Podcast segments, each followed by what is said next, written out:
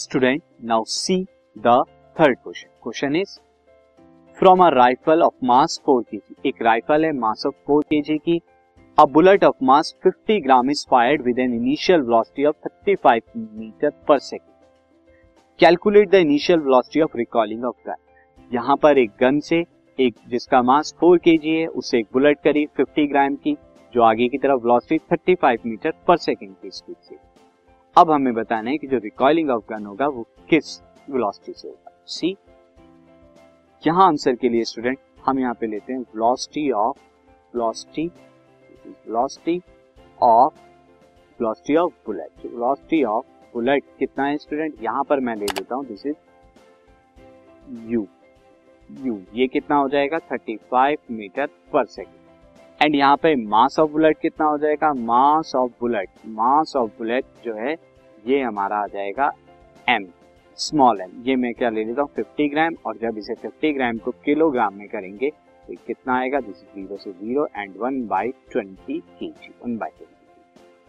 Now student अब यहाँ पर हम देखें mass of rifle. Mass of rifle को अगर मैं क्या ले लूँ capital M, this is 4 kg. अब वेलोसिटी ऑफ राइफल मुझे निकालनी है velocity of recoil of the gun ये आपको बतानी है. तो उसे मैं क्या ले लेता हूँ, उसे मैं कैपिटल वी ले लेता हूँ. अब according to the conservation of momentum, जो मोमेंटम बुलेट का आगे की तरफ होगा वही बैकवर्ड डायरेक्शन में रिकॉइल करेगी गन. तो according to this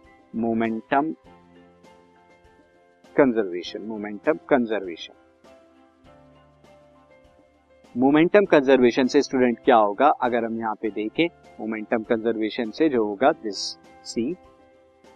momentum conservation से ये दोनों चीजें जो है आगे की तरफ होंगी.